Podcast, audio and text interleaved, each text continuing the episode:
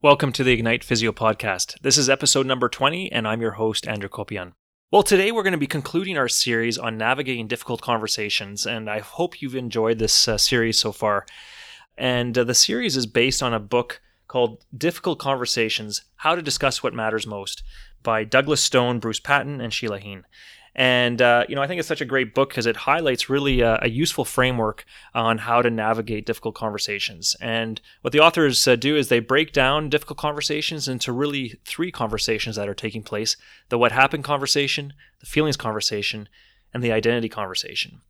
So today we're going to be talking about the identity conversation, and it's one that I find just really fascinating because when I read the book the first time, it really struck me that I was often completely unaware of how difficult conversations were actually threatening and affecting my identity. And I think it's easy to overlook the identity conversation because there's so often, you know, feelings of frustration or blame or just negativity that we don't even really get to that layer where we're asking ourselves how this is impacting our identity. And I, I love this uh, quote from the authors in the book around the identity conversation. They say, it has the potential to disrupt our sense of who we are in the world or to highlight what we hope we are, but fear we are not. And I think that's such a great quote, and I think it's one to remember because really the identity conversation can can really impact us in uh, in different ways. And the authors highlight three common identities that can be challenged in difficult conversations. The first is, am I competent? Second is, am I a good person? And third, am I worthy of love? And as physiotherapists, really, I think that we are going to face the identity question of, am I competent quite frequently? And this can be triggered, you know, when a patient expresses their frustration with the lack of progress they're experiencing with treatment, or it could be confronting a colleague on a less than stellar performance that they've been uh, providing it's important to recognize that identity conversations aren't something that we can necessarily shield ourselves from. They're just a part of life. And I think it's important to uh, recognize that identity threats are going to come up uh, when we're in difficult conversations. And we need to be able to navigate this uh, layer of the difficult conversation if we want to really move converse, you know, relationships forward more effectively and also just grow as people. Now, one of the big challenges is how do we avoid getting knocked off balance you know, with these identity conversations. And the authors highlight that the really the biggest risk uh, with the identity conversation is that we engage in all or nothing beliefs about our identities. So, for example, I'm either competent or I'm not competent. I'm good or evil. Uh, and really, this extreme uh, is really easy to fall into. But what happens is that it really leaves us vulnerable to uh, feedback that challenges our identity. And so, if we have this all or nothing thinking, you know, we can either um, feel very threatened when someone does provide us feedback that may threaten our identity, or we may exaggerate feedback. And what happens is that it just leaves our identity uh, really in a bit of a shaky place.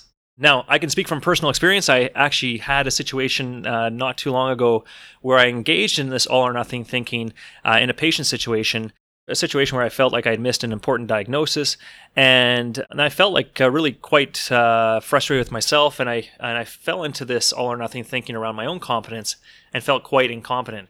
And it was just amazing how quickly it clouded uh, how I viewed myself, not only with that particular patient, but with other patients.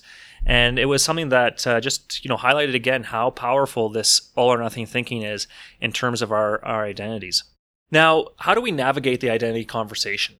The authors recommend a few things. And the first is that we need to understand our own uh, identity issues.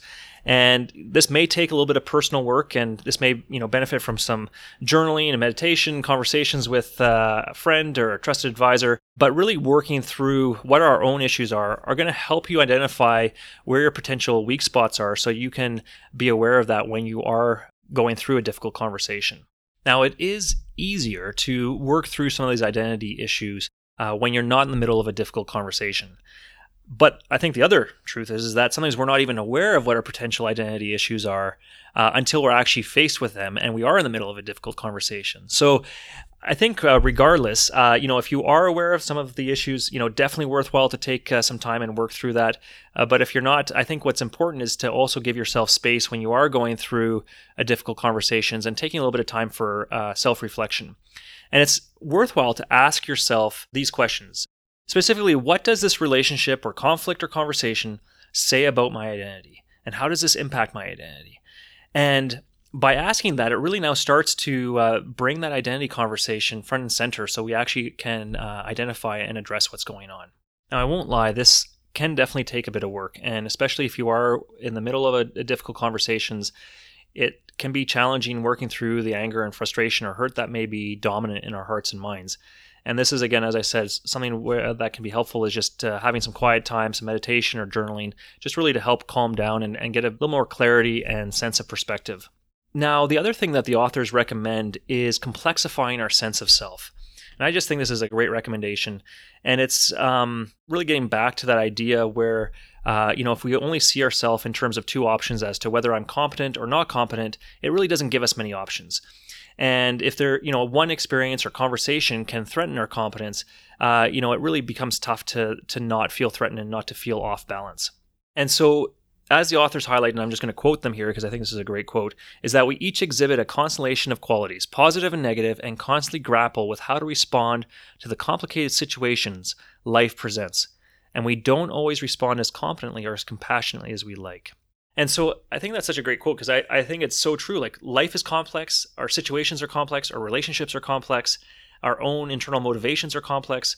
And if we leave our self-image in this really simple, uh, you know, yes or no kind of uh, mentality, it's really not uh, accurate and reflective of what our lives are like. And so, if we complexify our self-image, we're going to be uh, more balanced in these difficult conversations. Now, there's a few other things they recommend in terms of uh, complexifying our self-image.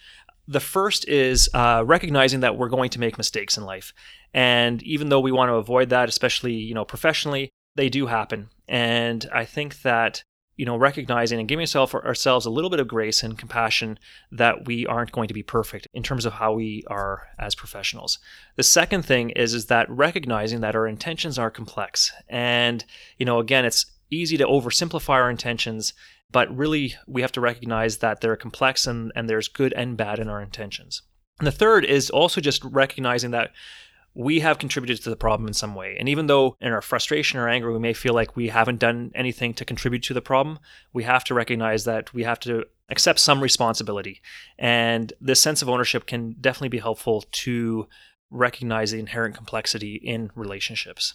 Well, the authors provide a few uh, tips and uh, and recommendations around navigating the identity conversation.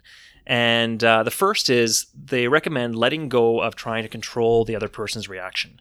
And it's amazing how often we want to try to control the other person's reaction. And, and I think just you know a perfect example is if we have to provide uh, negative feedback to someone in terms of their performance, and we don't want to hurt their feelings, and we don't want them to be upset with us. The challenge, though, is that we can't control how they're going to respond to us. And what the authors recommend is really avoiding trying to stifle the other person's response. And we shouldn't let our approach and direction basically be uh, dictated or controlled by our fear of what their response is going to be.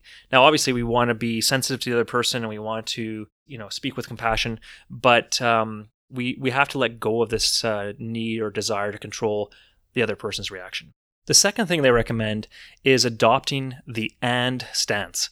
I know that's one that uh, I have to say slowly, otherwise it's uh, easy to just uh, gloss over that. But the and stance is really something that they talk about around how to round out the purpose of the difficult conversation. So if you're delivering bad news, you can share the bad news and share your contribution and talk about how to move forward in the relationship. The third thing they share is uh, prepare for the response although we can't control someone's response, I think we can prepare for it. And they recommend that anticipating the other person's reaction, you know, gives us an opportunity to work out our response in advance, which I think is really helpful and also can take some of the stress out of what we are going to do and, and how we're going to respond in a conversation. Fourth thing is just getting some perspective by thinking ahead. And identity conversations can be difficult to navigate, uh, especially in the moment. And if we move the timeline ahead five or 10 years, again, it can help us to reduce some of the emotional intensity of the situation, but it also is going to give us some much needed uh, perspective in terms of how our uh, identities can actually weather this uh, particular situation. Fifth thing is uh, take a break. And a lot of times when we are uh, in these difficult conversations and we're dealing with uh, threats to our identity, there can be a lot of strong emotions. And what they recommend is just taking a bit of a pause. And that can be stepping out for a few minutes to clear your head and get some fresh air. But it also can mean taking a little bit of a, a greater step back in terms of, you know, maybe revisiting this conversation in a few weeks when you've actually had time to work through and process a little bit more in terms of what's going on around uh, your identity. Well, that uh, pretty much sums up the main things that I wanted to share from the uh, book with you around the identity conversation.